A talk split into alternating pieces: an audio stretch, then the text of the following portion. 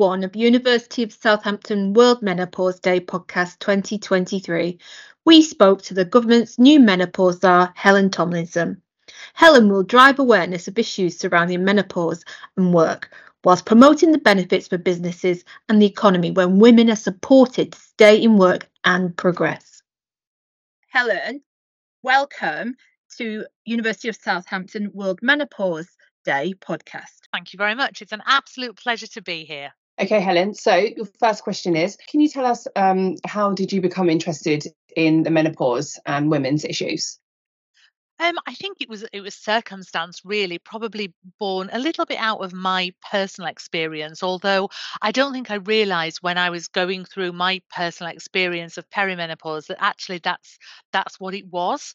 Um, so I had a um, a hysterectomy went in 2015 when I was 45. And I had that because I was uh, suffering from really, really heavy, erratic, and debilitating uh, menstrual cycle periods.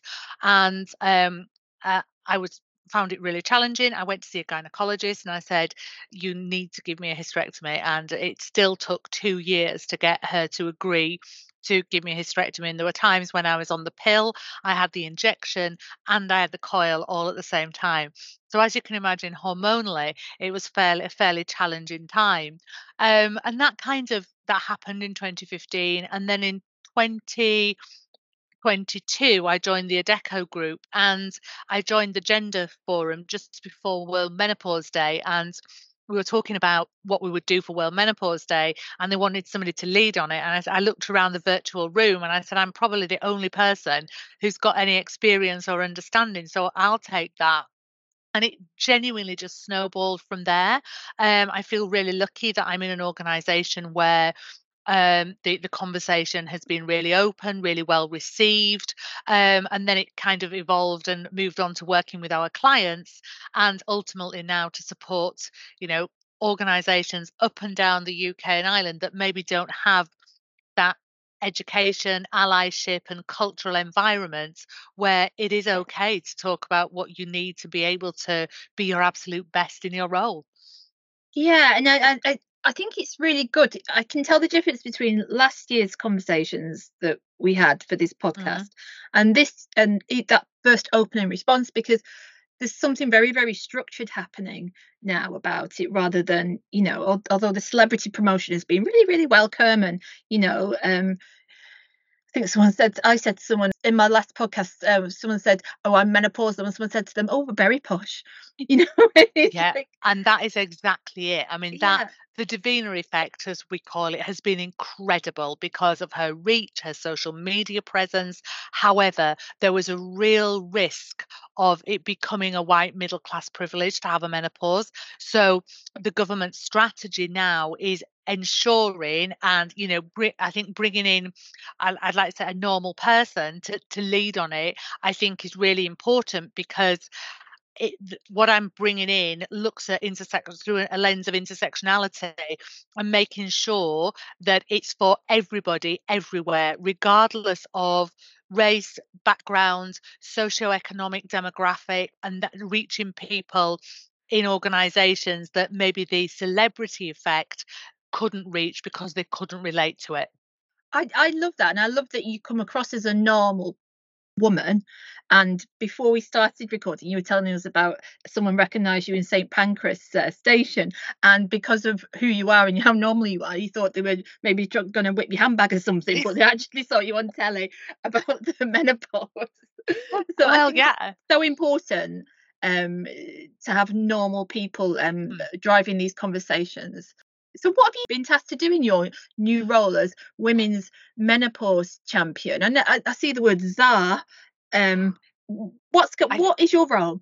So my role is it's the government menopause employment champion, and the role was recommended by um, the over 50, the 50 plus champions who are a group of organizations that came together um, backed by DWP looking at how um, over 50s in the workplace or coming back into the workplace could be better supported. One of the rec- recommendations was having a menopause champion. There is an over 50s champion already um, a gentleman called Andy Briggs um, but they wanted a specific menopause employment champion At the same time, the Women and Equality Select Committee also made a list of recommendations to government. And again, one of those was to have a specific menopause employment champion.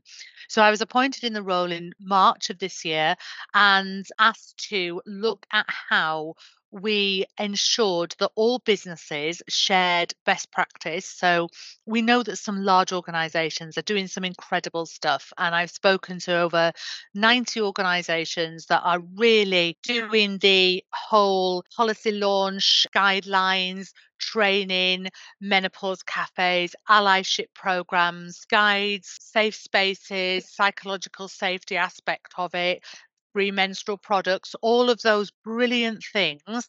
And I'm seeing that time and time again in large organizations. But large organizations don't make up the majority of the UK workforce, it's SMEs, and three fifths of people work in SMEs, small to medium enterprises.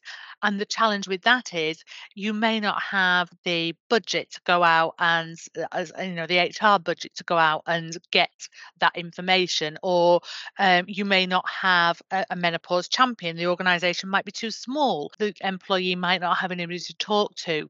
So it's I've got a four point plan that I've just created and we launched this week. The first aspect of of that is best practice sharing. So on the government's Help to Grow portal, which is a, a portal specifically for employers and em- employers to help to attract and retain staff in their organization we will house best practice across multiple sectors. So we're working with five specific sectors.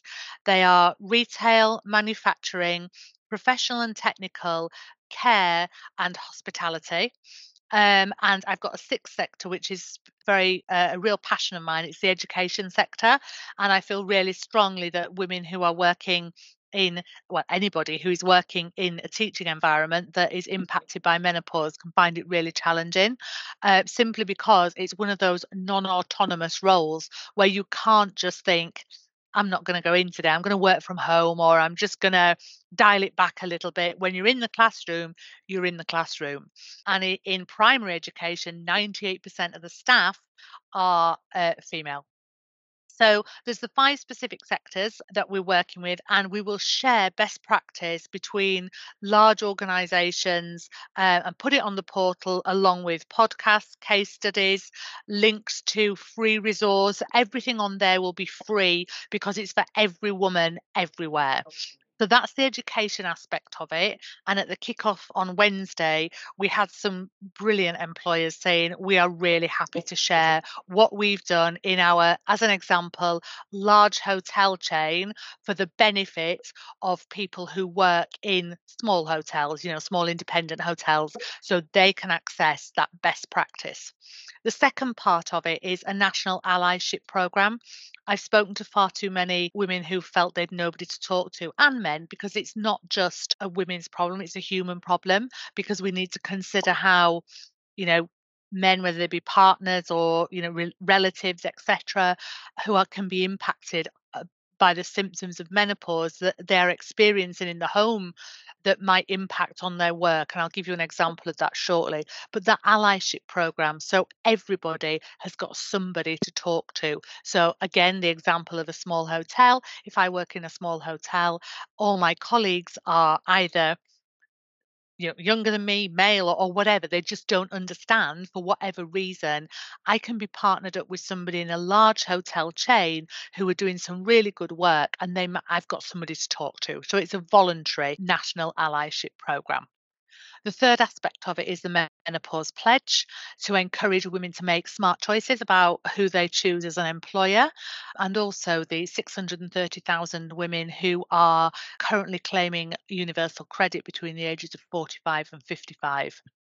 I've worked in the employability sector. I know that there are barriers to returning to work if you've been out of work for a period of time. And I don't want perimenopause or menopause to be another barrier to women coming back into the workplace. And the last part of it is an amplification program. So I'm working with some really key organizations who've said, You are just one person. We need to help you to get the message out there, which is incredible. So, working with Charter Management Institute, CIPD, the Wellbeing of Women, ACAS, DWP, and the British Standards Institute to get that messaging to as many employers and employees in the country as we can. Wow, that's so many actions in in such a short space of time. It's phenomenal. I mean, my next question is is directly linked towards the menopause and the workplace placement inquiry report from 2022 and last year i interviewed caroline nokes mp for uh, southampton and north is it? And romsey? Yeah. And um, I- i'm wondering what's happened at a government level since then. So I think the, the main thing that government have done is is made the appointment and going out and starting to talk to employers and sharing that best practice in order to really be able to help smaller organisations, encourage them to um, develop policy, develop guidelines. And one of the things that I'm really focused on is actually broadening out the conversation and not just making it about uh, menopause in the workplace. Because what what I found from from my experience is that just attracts um, an audience or an allyship of predominantly over 40s. There's five demographics in the workplace at the moment, opening up the conversation about women's health, menstrual health, um, endometriosis, uh, PMD, fertility, all of those things that um, a woman can experience throughout her career is really really important to open up the conversation because what that does is it creates allyship at every stage of the uh, of the cycle. Um, women are leaving leadership roles at the fastest rate ever and they're not being replaced by other women, which is an issue. And if we are to retain women in the workforce, we're having to work longer.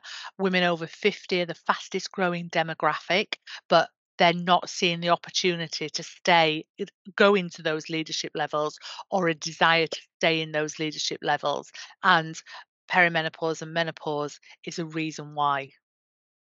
It's such a good point you make that menopause has been it's great yeah that it's kind of been a bit stigmatized, but it's still been seen as a standalone issue when it's actually um, a one of many women's health issues. And is that because we're we're older? Do you think it's because it's, it's well? I think it's partly a generational thing because you know if you think back in history, it it's not that many.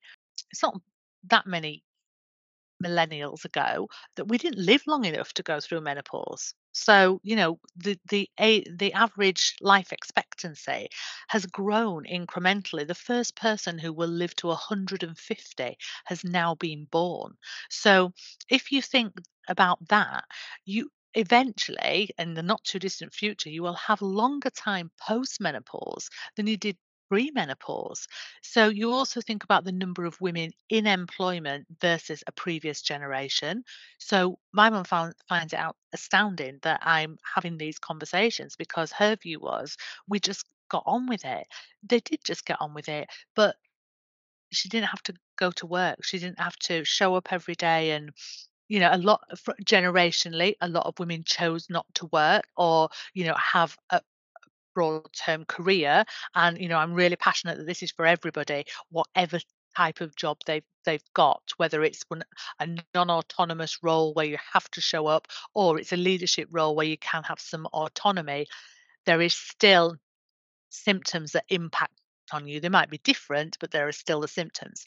But i think the reason that we're talking about it now is because we're probably the first generation that actually you know we we thought we could have it all and that was you know growing up here i'm that was the mantra that you grew up in wasn't it it was the bridget jones era where you absolutely can have it all um, and i think that's almost why we're talking about it more now um, but even when I started just talking about menopause in the workplace, we never even talked about perimenopause. It was like menopause, the average age of menopause is 51. And actually, all that all the symptoms can happen. The average age of perimenopause is 41. So, which is why, you know, it's broadening it out all the time. So, and that's a really positive thing, I think. Yeah, um, Helen, I, I do think, um, like what you said about talking about menopause, not just menopause, but as a collective of um, these uh, times in women's lives and um, situations that we find ourselves in because um, I had endometriosis and my employer, no one out of about 30 staff actually knew what endometriosis was. Yeah. So when I had my oophorectomy, I was just thrown into menopause and I didn't, you know, I didn't even get a chance for a run up. It was just wham, there mm-hmm. you go, have it.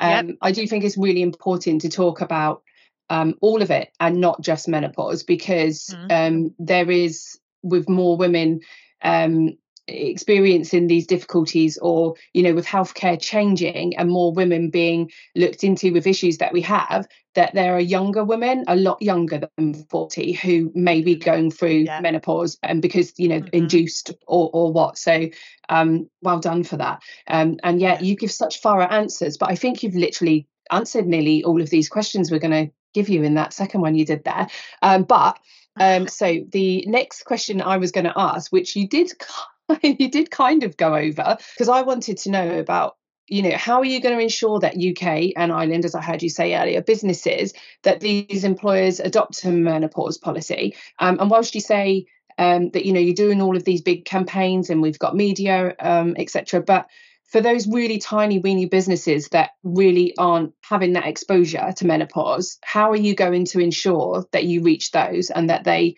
adopt this policy. And also that it extends into the industries where it is predominantly men. So yeah. they might not be thinking about this. Yeah absolutely. It's a really good question and i will go back into it in more more detail. So i think the first part of it and just to touch on your your your personal circumstance and your experience. I think the introduction of the British Standards Institute um, Institute standard that came out a couple of months ago is really important. It's called Menstrual Health, Menstruation, and Menopause in the Workplace. So that beautifully opened it right out to be able to broaden that conversation and get guidance on the whole life cycle. So I think that's a really powerful step. And you know, the the there are other aspects of women's health that are having more of a and you know we can't get away from the fact that if it's on mainstream media or if it's mainstream television it gets more attention. And i know um my cultural reference here is probably quite unique, but I watch Emmerdale because I'm from Yorkshire, and there is a storyline in Emmerdale at the moment where a young girl's got PMD, uh, PMDD, and she's considering having a hysterectomy at, at 14, and that is just raising awareness, isn't it, that it can happen, and that would put her into surgical menopause, and that so it can happen at a much younger age, and I think that highlighting that is really important. In terms of policy, so we know from the CIPD survey that they've just redone that the numbers have grown uh, significantly in terms of the number of organisations that have a policy. It's under embargo at the moment, so I can't tell you what it is, but it has grown significantly from the last time they did the survey back in, I think it was 2019. However, having a policy is it's a really great thing. And when we launched our policy in the Adecco group, I genuinely thought I deserved a big pat on the back for doing that. What I now know is that that was literally the start of the conversations and the actions that have changed the culture of the organisation. So, a policy on its own will not make the difference in an organization large or small. It's it's the action that you take the education the allyship and that creates that cultural change that will make it a better place to work. I personally feel now if somebody came to me and said can we see our menopause policy?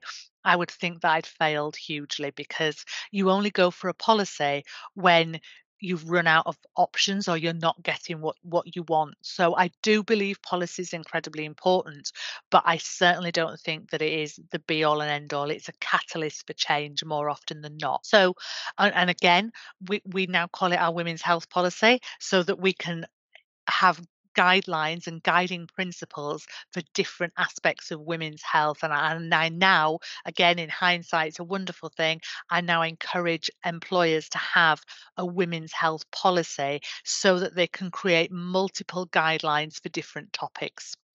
Um, in terms of how we will engage with smaller businesses, that is the absolute purpose of the four point plan that the menopause employment champion role has, has devised and will um, implement over the next 18 months. The whole purpose of that is to raise awareness in smaller organisations and educate and provide allyship because if we're empowering women to start the conversation and men to start the conversation because I've just I'm at a manufacturing employer today and it's been a really interesting conversation around it's not just you know they have colleagues who come to work who haven't slept because their wife hasn't slept. So should they be using machinery you know should you be driving a, a bus if you haven't had a full night's sleep? Should you you know be flying a plane or whatever? And it's that psychological safety to be able to say I'm not okay today and because of this. So that whole that's why one of the areas that we're focusing on is manufacturing because like it or not it tends to be predominantly um, a, a male dominated environment. So it's not just the the changes and the support for the people who are actually having going through the experience whilst that's incredibly important we've evolved and we're now looking at how we can support everybody that it may impact. So real you know it's constantly evolving so that that's one of the ways.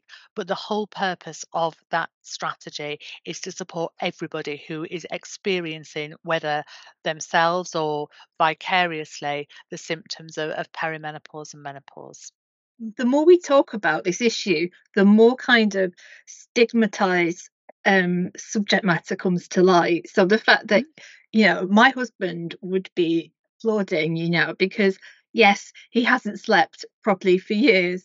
Next week it's um, National Inclusion Week, and I'm hosting um, a lunchtime session, our inclusion brunch. I'm hosting that around um, uh, sub- midlife sobriety and the impact of alcohol on menopause and the whole. Just going back to that, having it all culture. You know, uh, when I started work, it was perfectly, you know, normal to go out.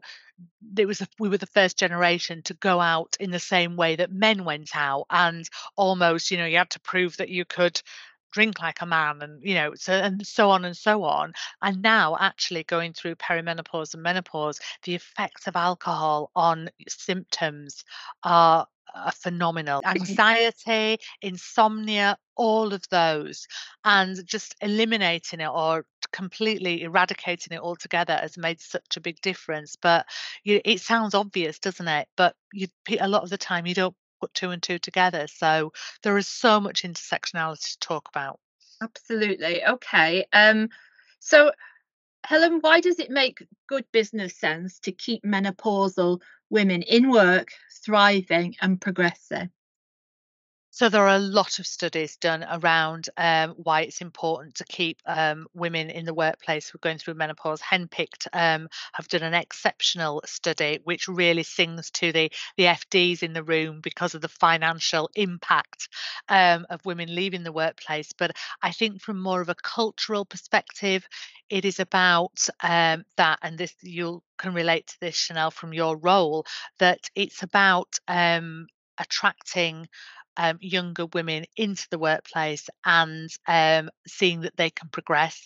And if you can't see it, you can't be it. So if we're not retaining women in roles um it's not attracting people to come into those workplaces. There's the you know the knowledge the experience the mentorship and uh, there's the uh, pension aspect of it. So i've spoken to a lot of women who've taken a lesser role or gone part-time or changed careers to a less demanding career because they felt they've got no choice. And that impacts not only on their current salary but their future pension pot as well, which is really, you know, really important. Women tend to live longer than men as well, so they've got to eat their pension out longer. So it's it, it's really, you know, it's important for a number of reasons. But yes, keeping that mentorship, that experience in the workplace is very, very important. It makes sense, doesn't it? And I think it also links to the mental health piece of, you know, women are at a disadvantage in this world on many levels. Mm-hmm. and the message of being told that we're valued and and to maintain our self-esteem as well that can impact on our mental health. Of course it can. And that's what I, I do talk quite a lot about the the types of symptoms. So the two main types of symptoms the practical symptoms and the psychological symptoms and also the, the three broad types of roles. So the completely autonomous roles, the semi autonomous roles, and the non autonomous roles. And what you tend to find is the non autonomous roles tend to be the less senior roles and often the more frontline roles.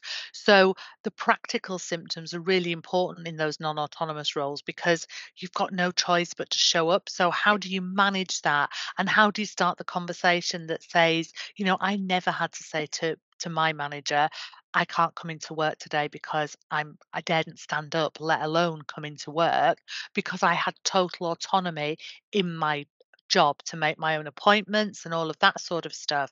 But if I'd been a teacher or a nurse or worked in a call center or any frontline role, I wouldn't have had that autonomy. But the symptoms that I did have were more the psychological as well as those practical ones, which I could manage, which was fine. But the psychological symptoms of can I still do this you know am i still at the top of my game?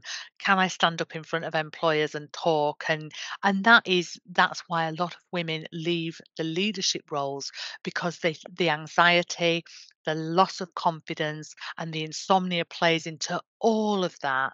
Um, and that's that's when women start to think actually i'm just going to take a step back or take a step down or step out altogether. And there is absolutely no need to do that so, how can line managers um, and employers support women in the meantime while they wait for policies to be implemented at top level? Now, I appreciate what you were saying earlier about it's not just about having the po- policy, but you know, um, when it comes to changes being made, especially in larger organisations. Sometimes mm-hmm. they're not that mm-hmm. quick to act. I can tell you that um, the University of Southampton signed the menopause pledge, um, and we have lots mm-hmm. of networks or safe spaces and all of that, but don't yet have a policy. Now, from me, I would feel much more safer in using policy guidelines.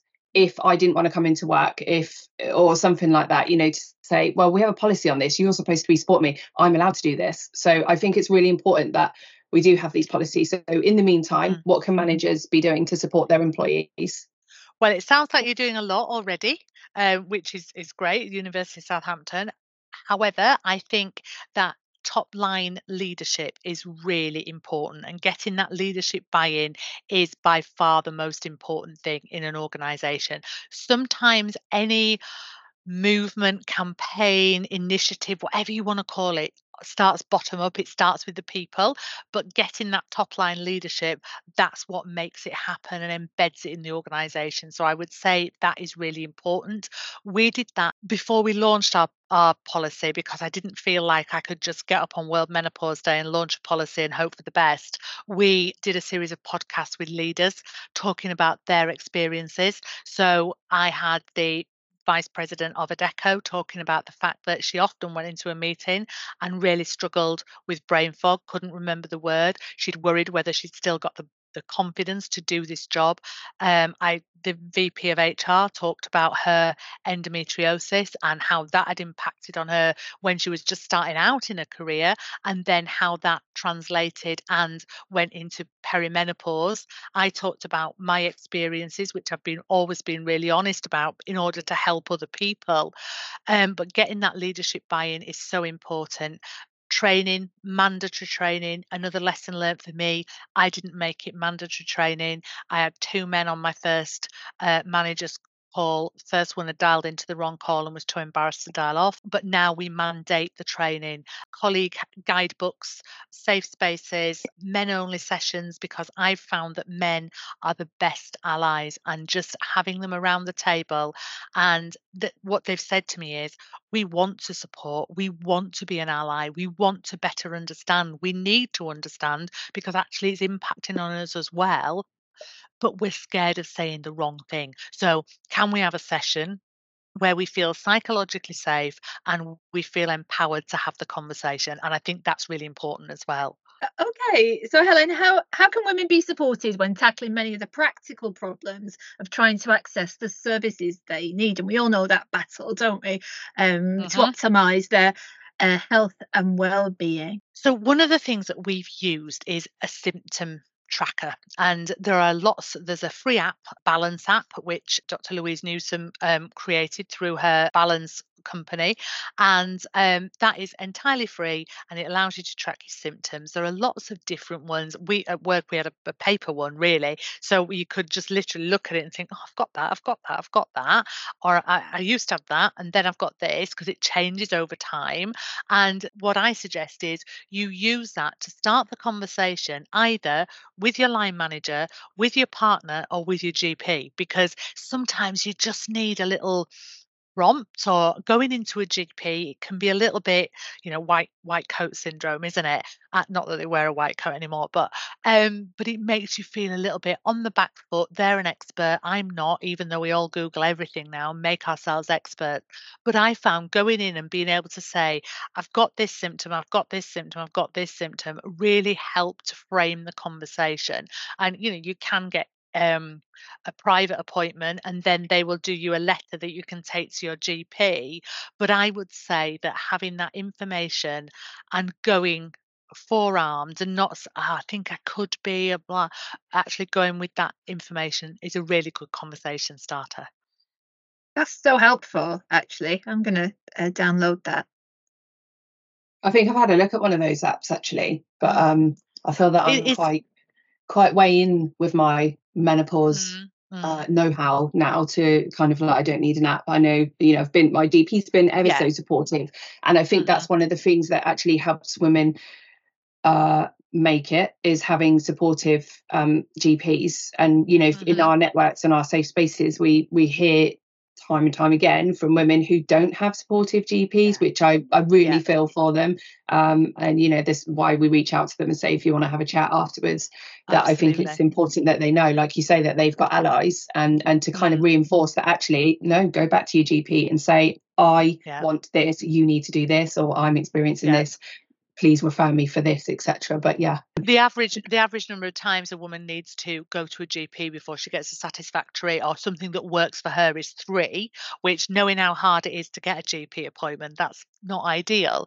But also when we launched our pod, well we started the podcast and then subsequently launched our policy one of the things that happened was a number of colleagues at what the podcast did was allow people to sort of think oh i've got that or you know i can talk about my experiences. And a few people came forward and said i'm on antidepressants and actually i think i really should be on hrt and it was phenomenal the way that that changed for them just by having that information and being able to go see their gp Okay, so um, I know we've kind of touched on this earlier as well, but um, what do you think, or, or what advice would you say to give to so that we can have a positive health culture towards menopause, and then steer away from individuals, um, and you know that it's a taboo subject, like you said, that it's just middle-aged women and it's your problem, but actually it's it's about creating more awareness. So, um, how can we how can we better ourselves to to have that? I think broad broadening the conversation. Some of people uh, people often ask me, "What is your hope for the future?" And I say that my daughter will never be going to sessions like this because she will never need to because it will just be part and parcel of what happens to um, 51% of the population in midlife as part of their longer career and by the time my daughter is well she's 24 now but i imagine she'll work till at least she's 70 so there's a long you know the retirement age is 68 now isn't it? So uh, you know it's only going to go one way.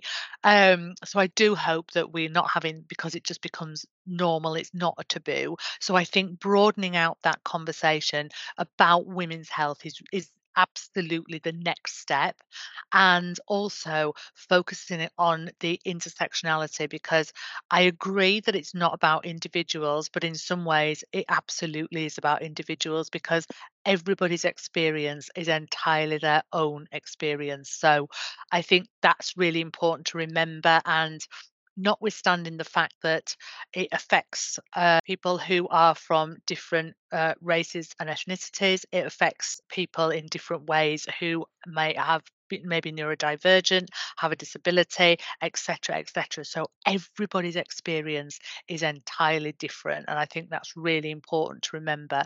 But the more we normalize the conversation, the easier it will be. But I do think that educating the people who are in receipt of the conversation is important. So, GPs, line managers, uh, whatever that looks like, because it's great that we take away the taboo and we feel comfortable talking about menstrual health you know endometriosis fertility etc etc but if the people that are then in receipt of that conversation are not equipped to handle that the conversation gets shut down and actually it makes it worse than it was before so Yeah, that and it- education piece yeah. is so important It is, and and it's it's. I've just had a stark realization that um I've got two sons and a daughter actually, but my lads know what the menopause is.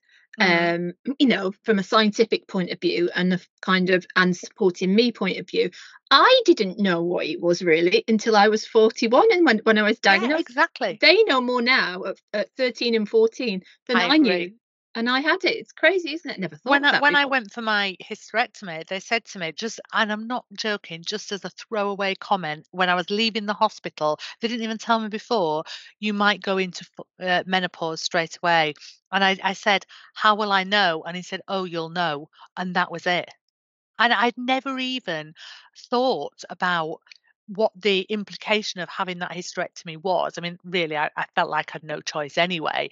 But we just didn't, and that's only in 2015. We just didn't talk about it. And when I went back to work, everybody knew, you know, didn't even ask me why I've been off. It was just that I had six weeks off and oh, Helen's out of the business for six weeks. Nobody said to me, How did how did your hysterectomy go? It's not like saying how was your holiday, was it really? But um but yeah, absolutely we just didn't talk about it. And that's not that long ago. So yeah, th- that education piece, and I speak to lots of women whose children are far better educated than than almost they are in our organisation. I have much younger male colleagues coming up to me and asking me questions. I had a new starter not that long ago in the business, not working for me, but he wanted to come and ask me some questions about his role in social media and our strategy. And after we'd had that conversation, he said to me, Can I just ask you a question? I said, Yeah. He said, Did you have really heavy periods when you were perimenopausal? I mean, I'd never met this guy before, but he felt it was okay to ask me that. Obviously, I'd not been doing this role. I don't think he would have done, but and he asked me because his wife um, had endometriosis and she was really, really struggling. But I think that's incredible that somebody feels that they can just, that would never have happened. So I think, uh, you know, we're definitely going in the right direction. What would you like to see happen at government and employer levels moving forward? I would like to see um, that more and more employers are looking at how they can build in women's health into their retention strategy, into their ED&I strategy, and look at the business benefits of retaining women in the workplace and attracting women back into the workplace. Um, government are doing a lot of work around uh, the 50 plus program um, which naturally i've just i did a workshop a couple of weeks ago with all of their 50 plus champions on uh, menopause um, and returning to work in midlife so i think that's really important that we think about getting as many people back into the workplace as possible and breaking down that potential barrier um, but retaining the talent experience and um, mentorship of women in the workplace is is really important. So i would like to see that over time we do that through the work that we're doing sharing best practice and supporting women through midlife Helen, you've been an absolutely phenomenal guest, and and, and the conversation started uh, a couple of years ago, and um, the conversations we're having this year in this podcast for World Menopause Day seem to have the theme of actions speak louder than words now. So the conversation has started but actions has been have been started to put into place and um, hopefully it's going to make a massive difference to um, women and and society thank you so much Thank you, absolute Helen. pleasure and it's been really really lovely to talk to you both and lovely to meet you Shanel And you.